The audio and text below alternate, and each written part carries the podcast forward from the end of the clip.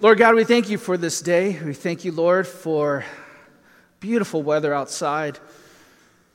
Thank you, Lord, for bringing us together. And I pray as we come together and we hear your word, I pray that you would speak to us.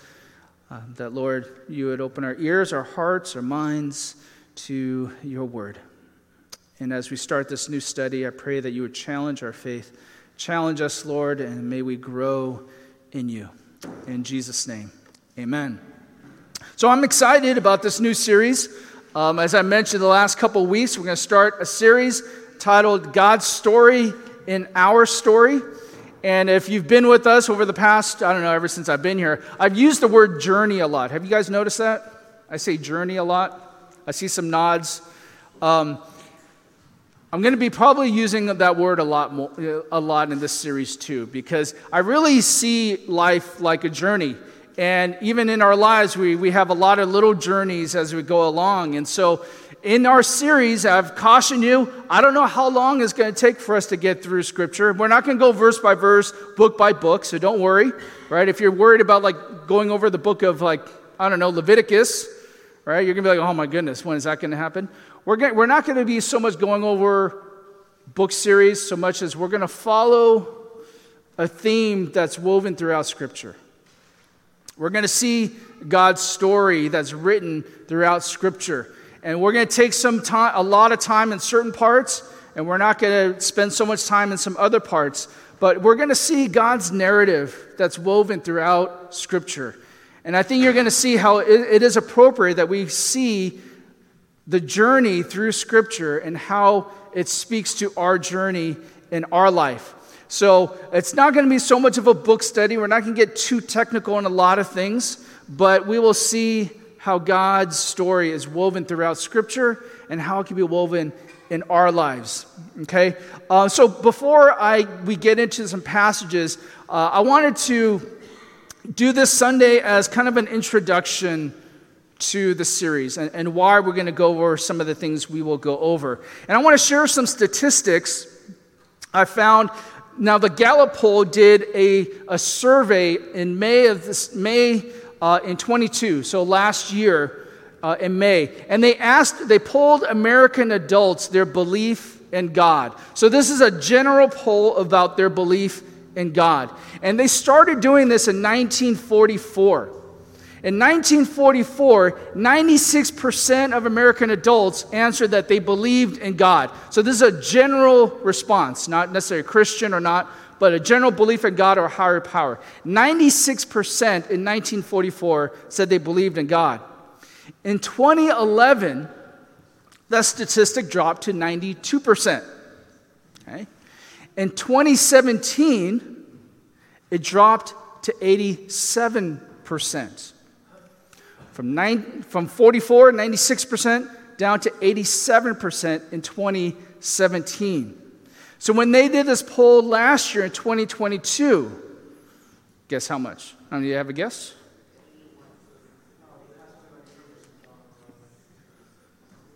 Did you did you look at my notes?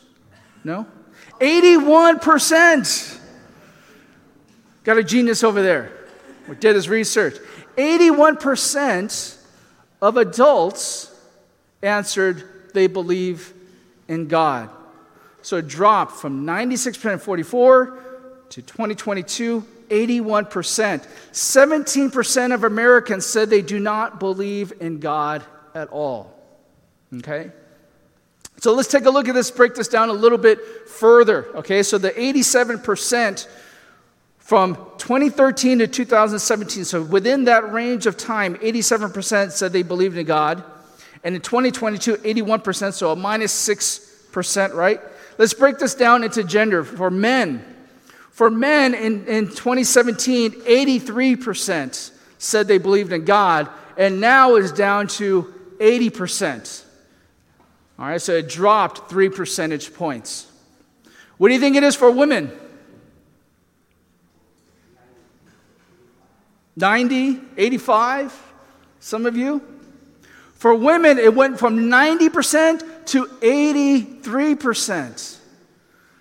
A bigger drop off for women within that span than it was for men. How many of you are surprised by that?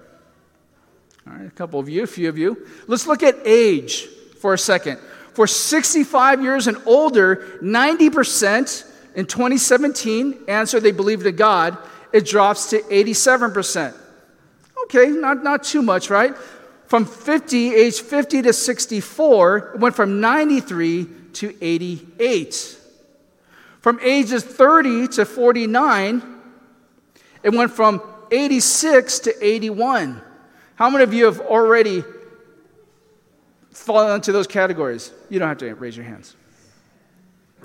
Now they polled ages from 18 to 29. Now, this is probably the most least represented demographic here in this room, right?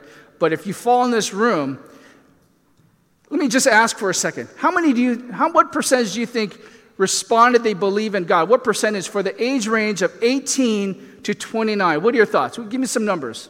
What do you think?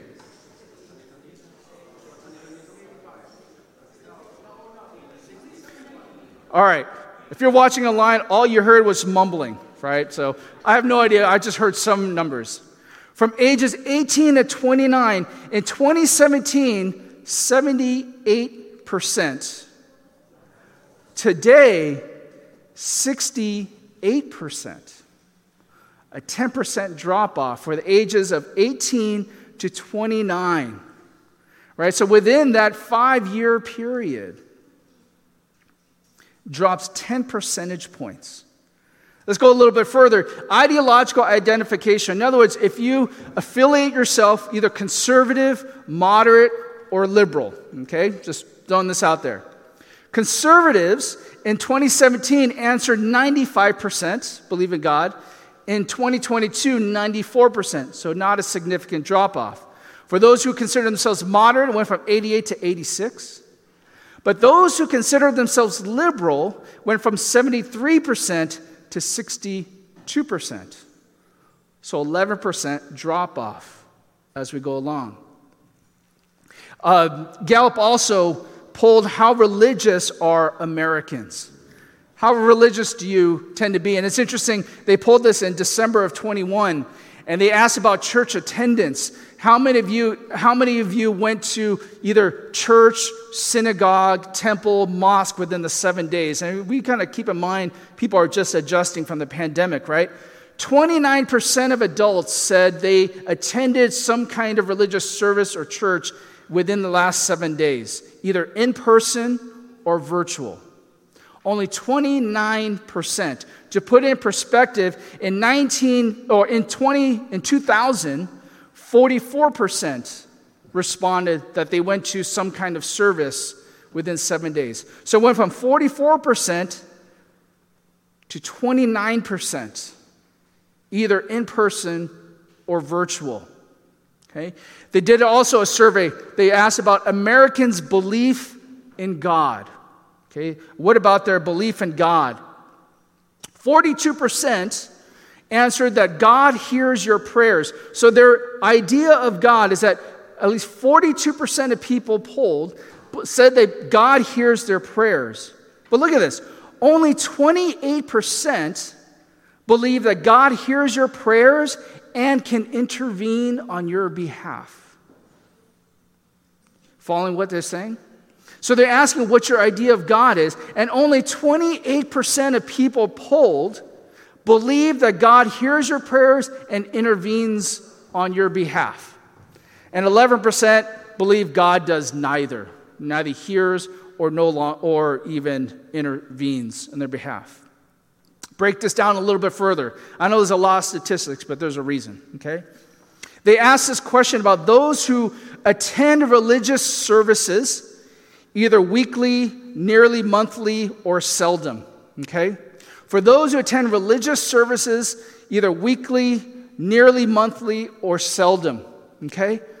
74% of people who attend religious services weekly believe that God hears and intervenes. Now, I don't know if you think that's a good thing or not, but think of it this way three quarters, let's say if you take this group, only three quarters of you who would come, I'm not saying this is true, but kind of visualize, only three quarters of you believe that God hears your prayers and intervenes in your life.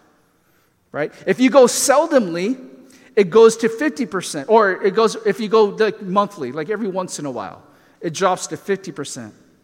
If you seldomly go to service, church service, it drops to 28%. They ask the same question conservative, moderate, liberal. If you consider yourself conservative or moderate, liberal, 56%. Now, this is kind of shocking to me, right? You consider yourself conservative, you saw that most conservatives, the vast majority of conservatives, believe in God.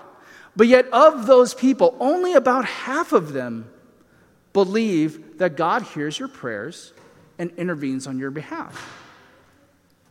It drops all the way to 25% if you consider yourself liberal.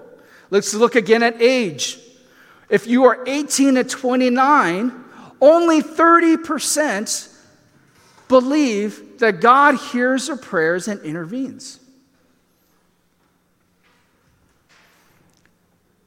And it slightly increases for 30 to 49, 50 to 64. It's interesting that 65 and older, only 44% believe that God hears their prayers and intervenes. And immediately I kind of think about, I wonder what happens in the life of someone who's in that age bracket who only believes that God, that God doesn't hear or intervene in their lives, right? I don't know if this is interesting to you, but maybe to me this is more interesting. But it's interesting, they also asked about Christians, okay? So George Barna focused on Christians, those who identify themselves as Christians. And he divided into five segments of people. Okay? The five segments of people is those who self identify as Christian. So, very generalized, they identify themselves as Christian. And then those who self identify as being born again Christian. And then those who self identify as evangelical Christian. Okay, so those three segments, you just identify yourself as those categories. And then there's two other categories one who's theologically, quote unquote, born again. So, in other words, that you, you base that category on some authority outside of your own opinion. Does that make sense? And then those who are integrated disciples. So you're more serious about, you know, your, your idea of God, okay? And they ask this question about those, those segments. The Bible is accurate, reliable word of God. Okay? So that's the question they pose. Do you believe that the Bible is accurate, reliable word of God? So this is how it breaks down. For those who identified as Christian, generally, only half, only 52% of people who identify themselves as generally Christian believe that the Bible is a reliable word of God. Only 60% and 58% who identify as evangelical or biblical believe the Bible is accurate, reliable Word of God. And then it increases a bit, 74%. But even think about that. If you say, I'm theologically born again, I read the Bible and I, I kind of I, I classify myself as a born again Christian, of those people, still only three out of four, or about nearly 75%, believe the Bible is the accurate Word of God. That means only 25%. So we break up this room. A quarter of you would say this is not the authority or biblical, reliable Word of God. Okay? They ask another question moral truth. What about moral truth? Is it up to the individual? There's no moral absolutes. Okay, that's the question, right? They ask people, is there moral absolutes? Okay, they ask the same thing. Again, 52% of those who classify themselves as Christian will say there is no moral absolutes. Half of people who identify themselves as Christians say there's no moral absolutes. It's up to the individual. It slightly goes up for those who self identify, 65%. Theologically, 40%. And again, 25% for those who are integrated disciples. So the lower number would say that there is a moral absolute. Okay, you follow me with the statistics so far? Another question they ask Having faith matters more than which faith you have. Okay, so they ask this question. It matters more about what faith you have, it matters less about what you have your faith in.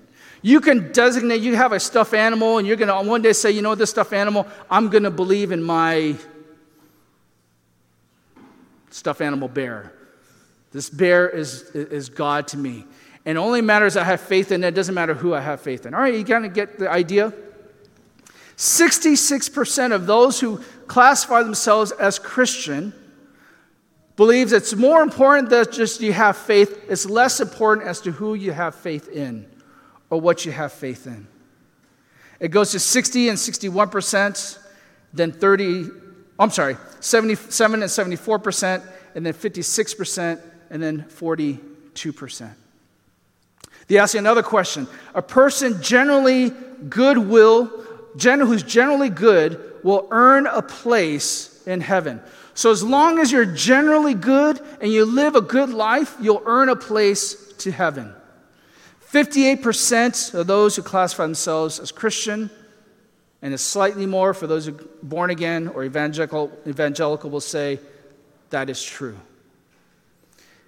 Little slightly more than half will say as long as you're a good person, you could earn your way to heaven. Goes down as low as 5% for the other side. A little bit more, and I'm done, I'll be done with the statistics. Those who self identify as Christians, they're the largest group of people. Seven out of 10 people that they polled, right, identified generally as just Christian, overall, just Christian. Of those, 71% consider feelings, experience, or the input of friends and family as their most trusted sources of moral guidance. So, most people, a vast majority of people who classify themselves as Christian, they trust their experience, their family, or their friends as being the moral authority. That is the precedence that they have. 64% say that all religious faiths are of equal value. So most of them will say that all religious faiths are of equal value. And 58% contend that the Holy Spirit is not a real living being, but is merely a symbol of God's power, his presence, or purity. Okay, you, you kind of seeing this picture for a second? Let me go one, one more 57% believe in karma. 46% believe marriage of one man to one woman is God's plan for humanity across cultures. So, less than half of people who respond as Christian believe marriage of one man and one woman is God's plan for humanity across cultures. 32% believe premarital sex is morally unacceptable. Think about that. Only 32% believe that it's morally unacceptable. 9% have a biblical world view. Only 9%. I'm going to skip this next one. Self identified born again evangelical Christians, 69% consider, so it's not much difference. One more I want to share. Overall, only 6% of U.S. adults possess a biblical worldview. 6% of adults have a biblical worldview. So you wonder why do we go over all these statistics, Pastor Mike? If you're not a statistics person, then you know you, you may not have this may not be significant. But the reason why I bring up all these stats so that we can have a picture of the trends of American society today. This is the trend and this is where it's going as a society. We see the percentages, we see the people's thinking, their idea of God, their perception of God. But it's not just American society. But we're seeing these may be the trends that exist in our congregation today. Right? Where this is not just obscure, just like the worldly statistics. This could be the statistics for our congregation today. Right? You may claim to be a Christian, you may classify yourself as a Christian, but that can mean, as we see in the statistics, that can mean a lot of things. It can mean a lot of things to say you're a Christian. It can mean a lot of things to say you're a born again Christian or evangelical Christian or whatever you want to classify yourself as. But it may not necessarily mean that you are biblically a Christian. Biblical may not be one of them, right? All the reason why I bring this up and to start our study and our time together through the Word is that these trends really speak to the importance of our understanding of who God is, His written Word, His story, and His story in our life. Right? Barna also surveyed people and they asked, What are you looking for spiritually? What are you looking for spiritually? And there's a long, there's a list of things that people were looking for when they think of spirituality, what they're looking for. And across adults and teenagers and across religions and faith, two of the three top answers was inner peace and hope. Across all these demographics, two of the three top answers was inner peace and hope. People are looking and searching for inner peace and hope. That's what they're looking for spiritually. And it's interesting that everyone is seeking inner peace, they're seeking hope.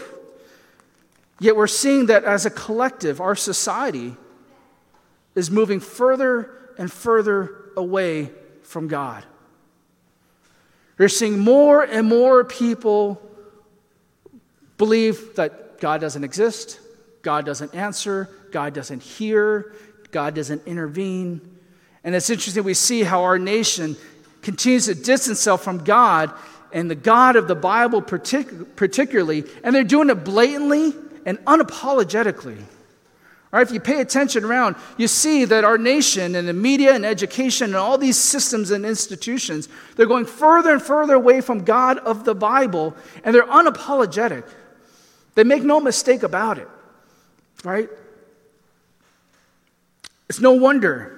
I don't know about you, but I look around and it just seems more and more people have a more heightened sense of despair, a lack of hope, a lack of uncertainty, questioning all these things, right? And so that's why, you know, one of the reasons why we're going through these series is that we want to capture an understanding what is the God of the Bible? Who is the God of the Bible? What does the Bible say about God and his story? And how his story can be in our story. And so we're going to start off our series in the first chapter of Genesis. And that may be the most contentious passage in Scripture. It's contentious among the secular science community, right? But it's also contentious among the Christian community. A lot of Christians debate about how literal is Genesis 1? How are we to understand Genesis 1? So we're going to start off with that. I'm going to read it over all Genesis 1 through chapter 2, verse 3. And we're just going to touch on a little bit today, and we'll explore more of it in the following weeks. Verse 1 it says, In the beginning, God created the heavens and the earth, and the earth was formless and void, and darkness was over the surface of the deep, and the Spirit of God was moving over the surface of the waters. Then God said, Let there be light, and there was light. And God saw that the light was good. And God separated the light from the darkness. And God called the light day, and the darkness he called night. And there was evening and there was morning one day. Then God said, Let there be an expanse in the midst of the waters, and let us separate the waters from the waters. And God made the expanse and separated the waters which were below the expanse from the waters which were above the expanse. And it was so. And God called the expanse heaven, and there was evening and there was morning a second day. Then God said, Let the waters below the heavens be gathered into one place, and let the dry land appear. And it was so. And God called the dry land earth, and gathering of the waters he called seas. And God saw that it was good. Then God said, Let the earth sprout vegetation, plants yielding seed, and fruit trees bearing fruit after their kind with seed in them on the earth, and it was so. And the earth brought forth vegetation, plants yielding seed after their kind, and trees bearing fruit with seed in them after their kind. And God saw that it was good. And there was evening and there was morning a third day.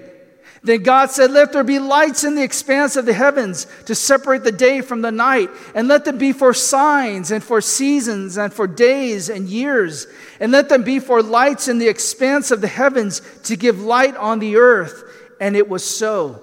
And God made the two great lights, the great light to govern the day, and the lesser light to govern the night. He made the stars also. And God placed them in the expanse of the heavens to give light on the earth and to govern the day and night, and to separate the light from the darkness. And God saw that it was good.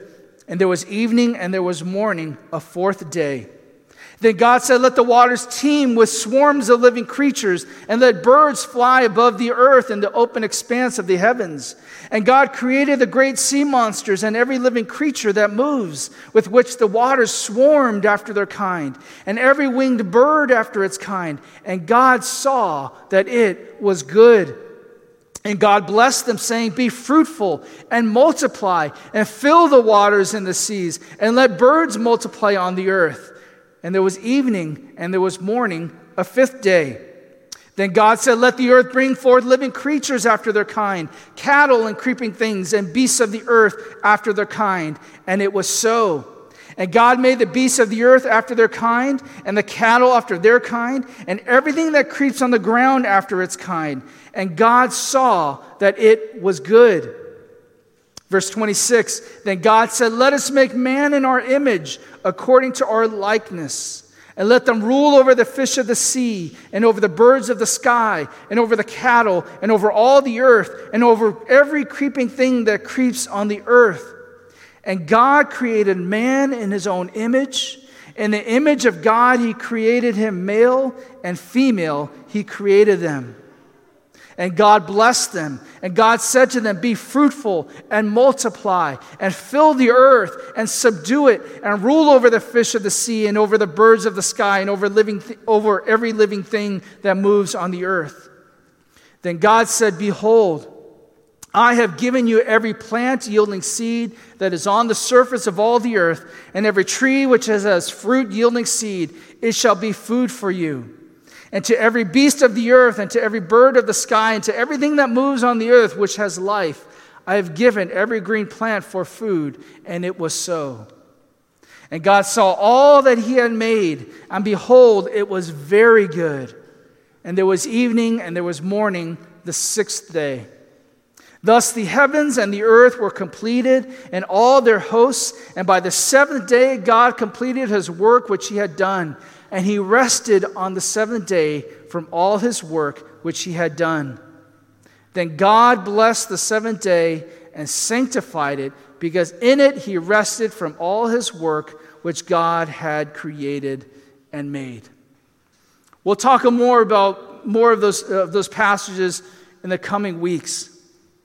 But I want to reiterate again our focus, our threefold focus throughout this series. I want us to have a better understanding of God and his story. All right, first purpose and focus throughout our series that you can have a better understanding of God and his story. And the second thing, then, to better understand ourselves and our story. And then, thirdly, we could better understand God in our story. Why do I say that? Because many people have an unhealthy, inaccurate concept of God. And they kind of have it backwards. They have a flawed understanding of themselves, and so they have a flawed understanding of God and His story. You catch what I'm saying? If you have an unhealthy, inaccurate understanding of yourself, then you're going to have an unhealthy understanding of God. Follow me? If you have a flawed understanding of God, you won't be able to see yourself accurately, let alone your life accurately. But if we can understand the God of the Bible, have a healthy understanding of God and His story, then we can better understand ourselves, our life.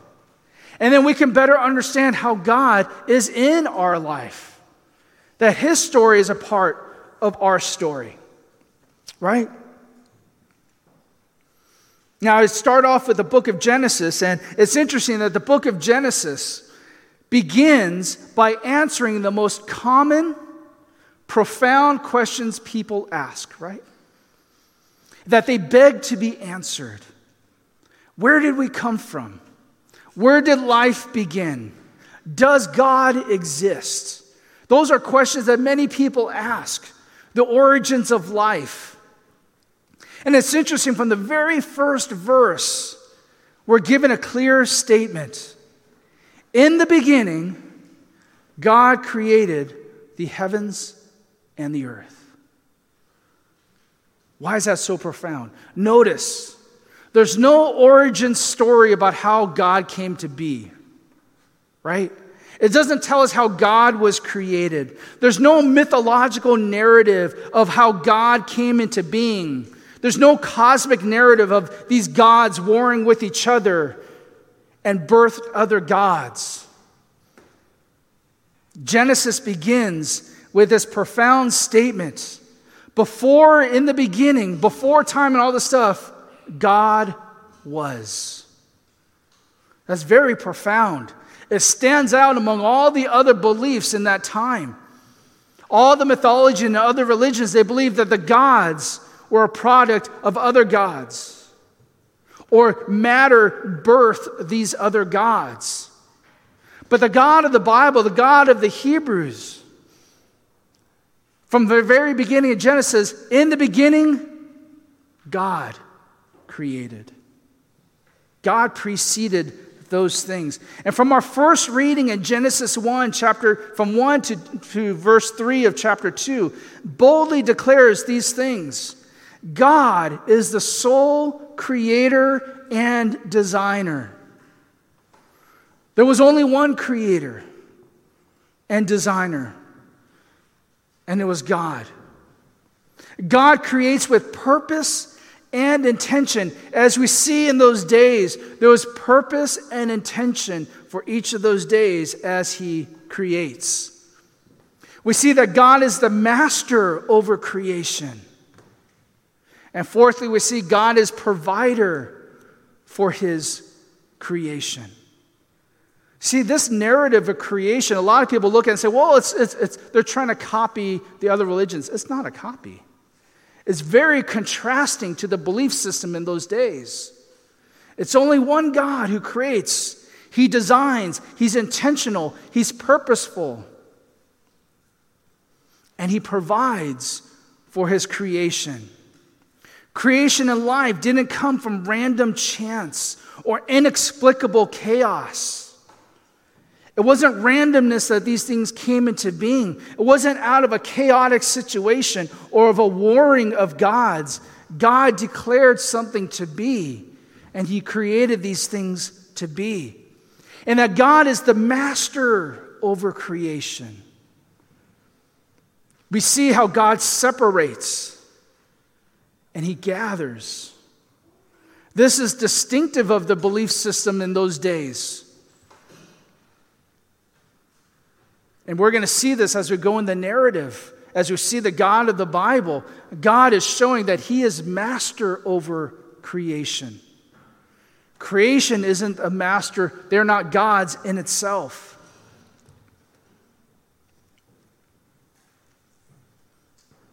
I mentioned about being contentious, Genesis 1 being contentious, right? Most of the science community, most of science community, even some Christians within the science community, are really contend with Genesis 1. And they look at it scientifically. They say Genesis 1 is impossible to look at like literally. Because they look at what they interpret data to be and say, they say, you know, Genesis 1 cannot be a textbook, right? Uh, maybe you've heard that before, right?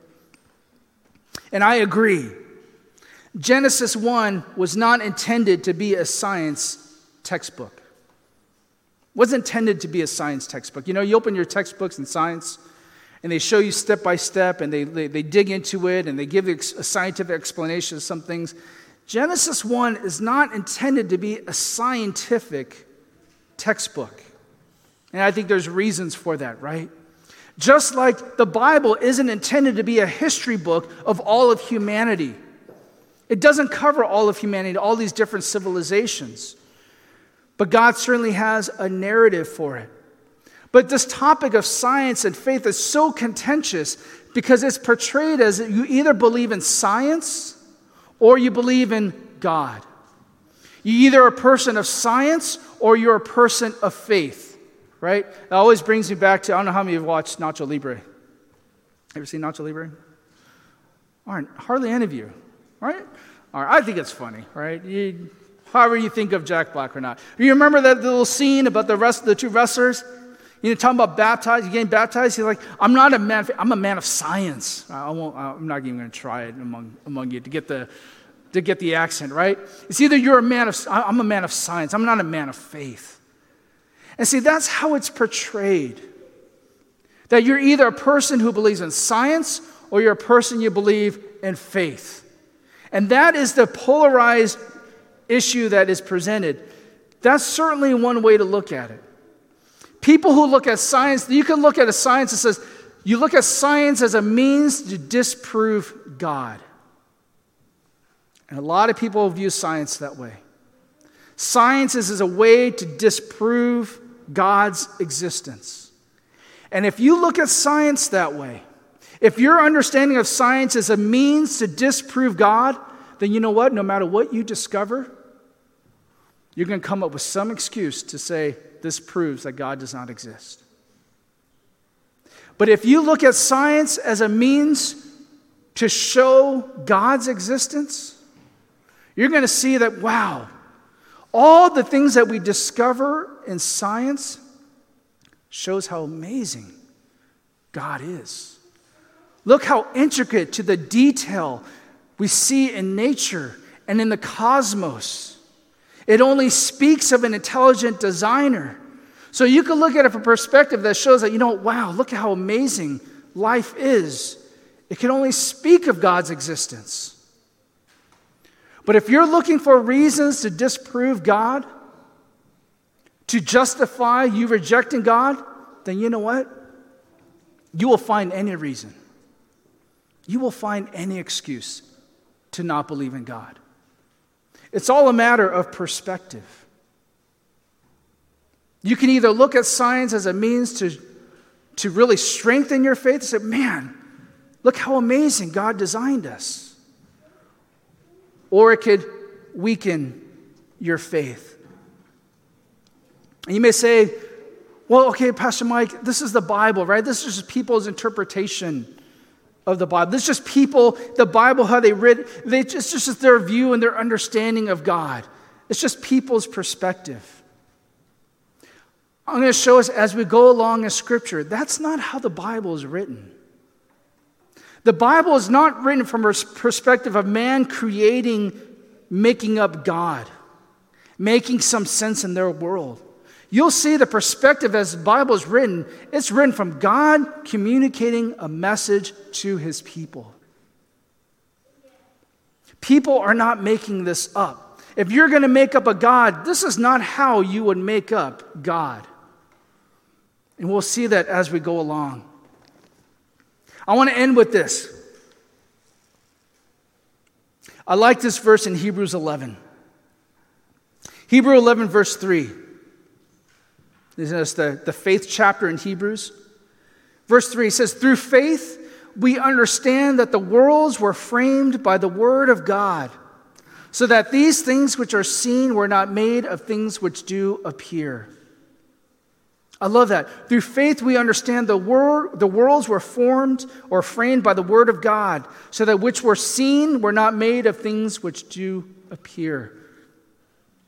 I have no problem saying I have faith that God created all of life. I may not have all the answers, but I have no problem saying I have faith that God created all these things that we see. There's nothing unrational about that.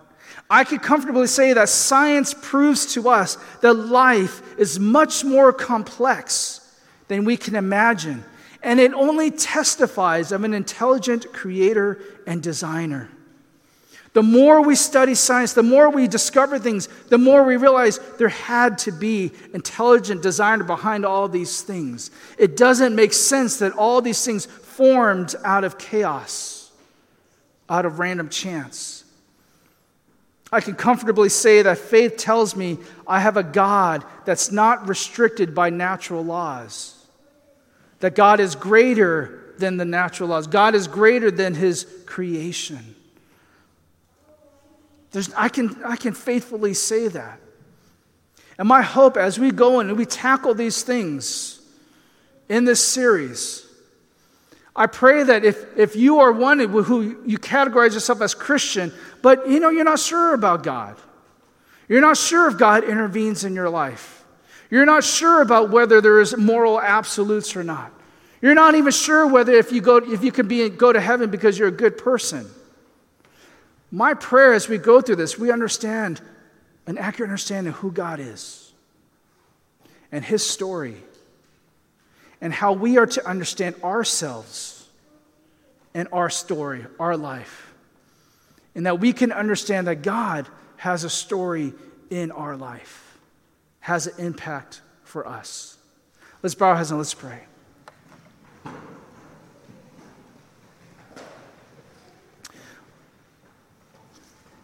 Lord God, we come before you. And as we begin a study, as we begin to look throughout your scriptures to understand who you are, understand your story, Lord, we don't know people's perspectives and what they believe. Is there a God? Does God exist? Does God care for us? Does He intervene in our lives? Does He hear our prayers?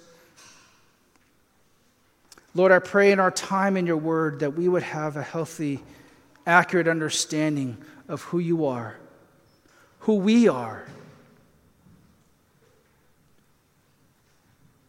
and your place in our life, your story in our story, Lord. May you strengthen faith as we go through your word. We thank you, Lord God, that you are creator, designer. We praise you, Lord God, in Jesus' name. Amen.